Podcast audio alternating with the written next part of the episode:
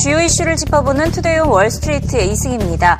연휴 동안 월가에서는 삼성전자에 대한 뜨거운 관심을 나타냈습니다. 삼성전자가 자체적인 모바일 결제 서비스인 삼성페이의 본격적인 출발을 알렸기 때문인데요. 삼성전자는 삼성페이가 당장 국내에서는 이번 달 20일부터 미국에서는 다음 달 28일부터 출시될 것이라고 밝혔습니다. 신용카드 대신에 스마트폰에서 카드 결제기로 암호화된 결제 정보를 전달하는 방식인데요. 앞서 애플의 애플페이와 알리바바의 알리페이와 흡사한 시스템이라고 볼 수가 있겠습니다.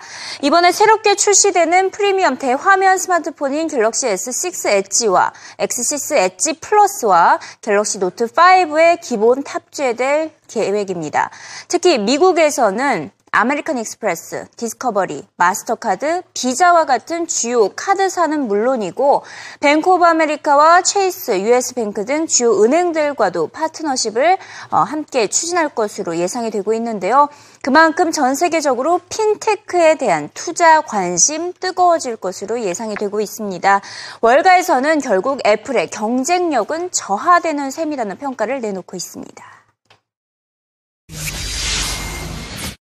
People love these Samsung phones. What they mm-hmm. don't have going for them is the cool factor that Apple has. To me, that's why Apple still's on top because there's still a cachet to the name. Dan might disagree, but I think that's what's going on. Samsung's been trying to take on Apple for quite some time. How do you trade Apple the stock? We thought it would trade down to 105. Had this huge reversal yesterday, got down to 109, bounced to 115. Is that enough? It may be enough this time. You know, I thought it would overshoot to 105, didn't get there. I think Dan still thinks there's a chance but I'd rather, I'm inclined to own it here and potentially see that 105 than miss it and have it go back to 130. You're not going to miss it. I mean, here's the thing. What have we seen so far? So, Android, these phone makers are really doing very, very poorly right but now. Look at Lenovo Sam, and Samsung specific. In the second quarter oh, alone, yeah. down 15%, the slowest pace in six years, their smartphone shipments yeah. globally. Down, down 15%. Well, and, and here's the thing. And so we saw Lenovo and we saw HTC. They're not making, you know, they're making phones that are not profitable. And so ultimately that has to come home to roost with Apple. That is my view. And that's why I do think you're going to see a stock probably 10% lower at some point in the balance of this year.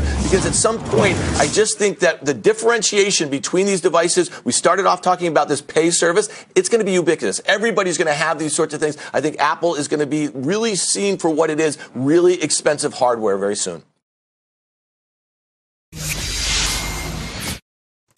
이에 뒤질세라 애플도 신제품 발표를 앞두고 있는데요. 애플의 새로운 아이폰인 아이폰 6S가 다음 달 9일에 공개될 것이라는 외신의 보도가 쏟아지고 있습니다. 지난해에도 애플은 신제품 발표 행사를 9월 9일에 진행한 바가 있기 때문에 가장 유력한 날짜로 꼽히고 있고요. 아이폰 신제품에 더해서 아이패드 신제품들도 줄줄이 예상이 되고 있습니다. 12.9인치의 아이패드 프로와 함께 8인치의 아이패드 미니 4의 출시도 임박했다라는 하는 전망이 나오고 있습니다. 특히 애플은 6분기 연속 판매가 감소하고 있는 아이패드 시장을 되살리기 위해서 어, 갖은 노력을 다하고 있는데요. 가장 최근에는 아이패드 판매가 연간 18%나 감소를 하면서 1,100만 대 판매에 그쳤습니다. 결국 애플은 40여 개의 IT 기업들과 공동으로 아이패드용 비즈니스 앱을 개발하기로 결정을 했습니다. 기업들이 업무에서 아이패드를 쉽게 활용할 수 있도록 기업 기업 업무 형태에 맞는 맞춤형 앱들을 아이패드와 함께 제공하는 것을 추진하고 있는 것인데요. 연간 2조 달러 규모의 기업들의 모바일 기기 시장을 확보하기 위해서 애플도 이제서야 기업 고객 확보에 총력을 기울이고 있는 셈입니다. 시장 조사 업체 포레스터 리서치에 따르면 지난해 전 세계 태블릿 시장에서 기업 고객들의 비중이 12%에 달했고요. 2018년에는 20%까지 육박할 전망입니다. B2B 사업에서 활로를 찾으려는 애플의 이번 전략이 성공적일지 귀추가 주목되고 있는 가운데 월가에서는 아직까지 회의적인 시각을 드러내고 있습니다. 아이패드의 앱은 호환성이 부족하다고 지적했습니다.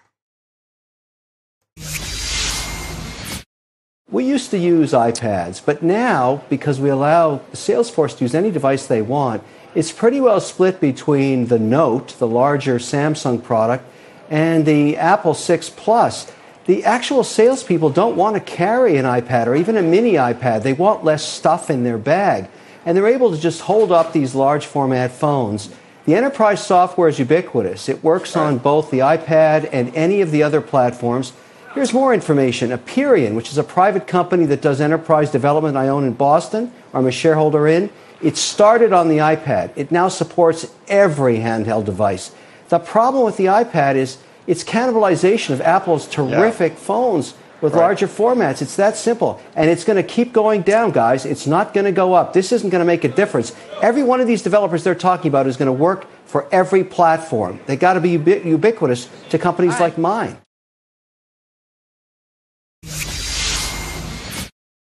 실적을 발표한 후 주가가 계속해서 하락세를 이어왔던 테슬라의 주가가 주말 동안 안정적인 추세로 돌아섰습니다.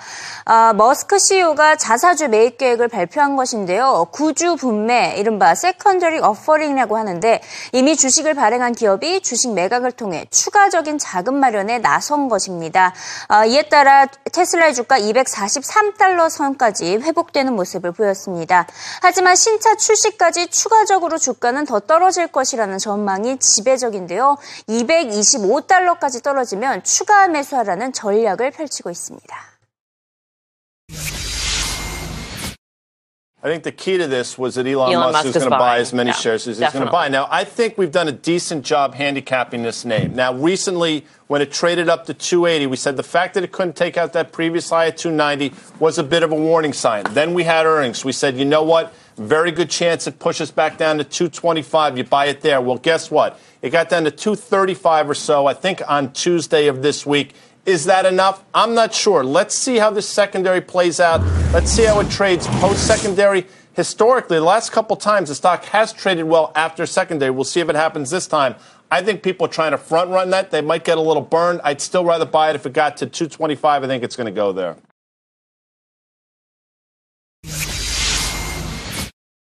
자, 지금까지 연휴 동안 월가에서 전해진 IT 관련 소식을 정리해봤는데요. 이번에는 드론을 한번 살펴보도록 하겠습니다.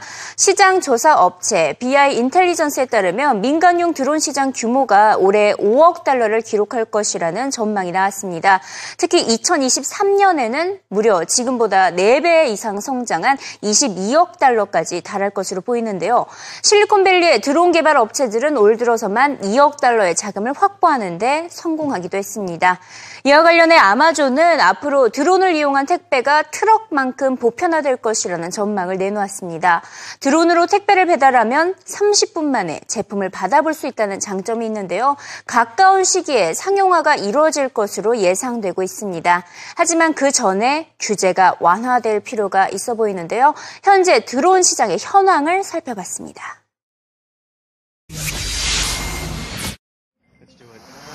So it takes off. Yeah. And there it goes and it transforms. Hey, that is sweet. Andy Putsch doesn't think drones are just fun. The 22 year old is the CEO of FreeSkies, which writes software applications for drones. And he says these vehicles are going to radically change the way American companies do business. Free FreeSky's first app, which launches in October, could simplify drone powered data collection for a range of industries from agriculture to oil and gas. You can um, automate that entire process. You can have a drone program a set route um, and go and collect all of that data in a fraction of the time for a fraction of the cost.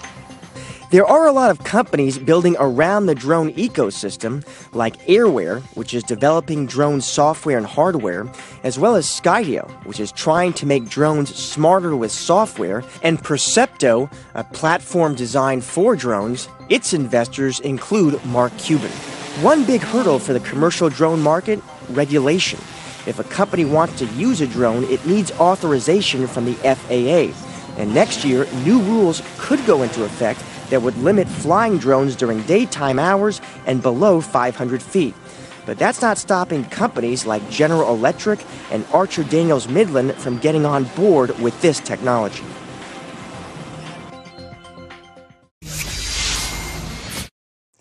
드론의 카메라 기능을 제공하는 업체 암바렐라의 주가 올 들어 118%나 올랐습니다. 스마트폰과 연동되는 드론 관련 시스템 성장 잠재력이 가장 높아 보이는데요. 하드웨어보다는 소프트웨어 관련 개발자들이 더욱더 수혜를 보고 있는 실태입니다. 관련한 앱 개발자 만나봤습니다. What we noticed in the consumer world is that our, our products were actually being used for commercial applications. I mean, if you look at the exemptions now, we're in about 70% of exemptions here in the US for commercial drone use. So this is the DJI M100. It's the first effort into commercial drones for DJI, real commercial drones. And it's really meant to be a developer platform so that people like Andy at FreeSkies and these other companies that you've looked at can write against a drone platform that they don't have to build themselves. Nobody wants to build the drone itself, build the camera that's and the, you know the, the visual pipeline and all of the things that are necessary to just get something in the air. Because obviously, manufacturers who are making drones can only concentrate on certain things, uh, the things that are important to them. But of course, if you enable the whole ecosystem, just like we saw with smartphones, you can have developers writing against vertical markets and horizontal applications, you know, based on their expertise.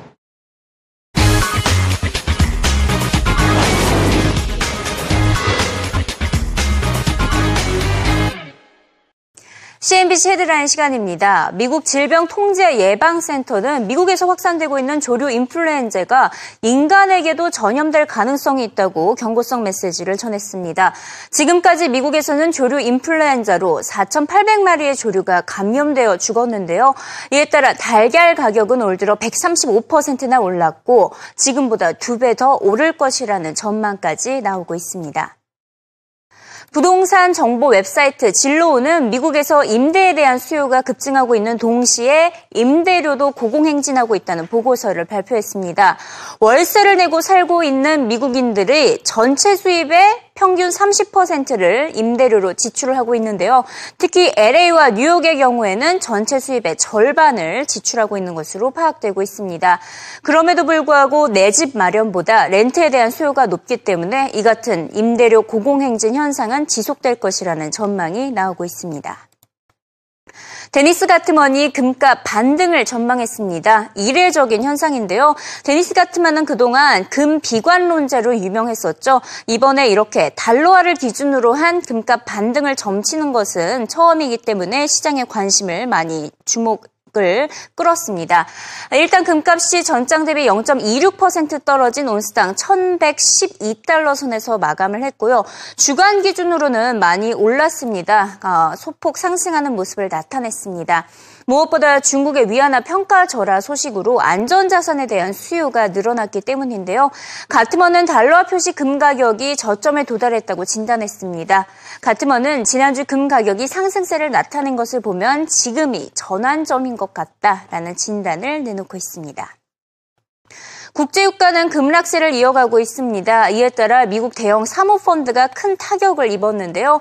KKR의 샘슨 리소시스가 파산 보호 신청, 이른바 챕터 11을 신청할 계획입니다. 샘슨은 KKR이 2011년에 72억 달러 인수한 석유 가스 생산 업체인데 인수한 이후로 45억 달러 이상의 손실을 기록했습니다. 다음 달 샘슨이 챕터 11을 신청하면 샘슨의 경영권은 채권단에게 넘어갈 것으로 것으로 보입니다. 반면 연휴 동안 미국에서 전해진 경제 지표는 호조를 전했습니다. 미국의 소매 판매가 다시 증가폭을 키운 것인데요. 미국 소비 경기에 대한 전망 긍정적으로 나오고 있습니다. 지난달 소매 판매 규모가 6월보다 0.6% 증가했고요. 특히 식품에서 25%, 자동차에서 21%의 판매 성장을 기록하면서 긍정적인 영향을 미쳤습니다. 어, 자동차와 식품을 제외한 핵심 소매 판매 증가율은 0.3%의 상승률을 기록하며 전달보다 증가폭을 더 키웠고요. 이처럼 견고한 수준을 유지하고 있습니다. 이에 따라 뱅크 오브 아메리카는 다음 달에 연준이 기준금리를 인상할 가능성이 여전히 남아있다고 진단했습니다. The headline number was robust, as you said, 0.6% on the total. Auto sales boosted that total. So if you look at a core control number, take out autos, building materials, and gasoline station, sales were running at 0.3%.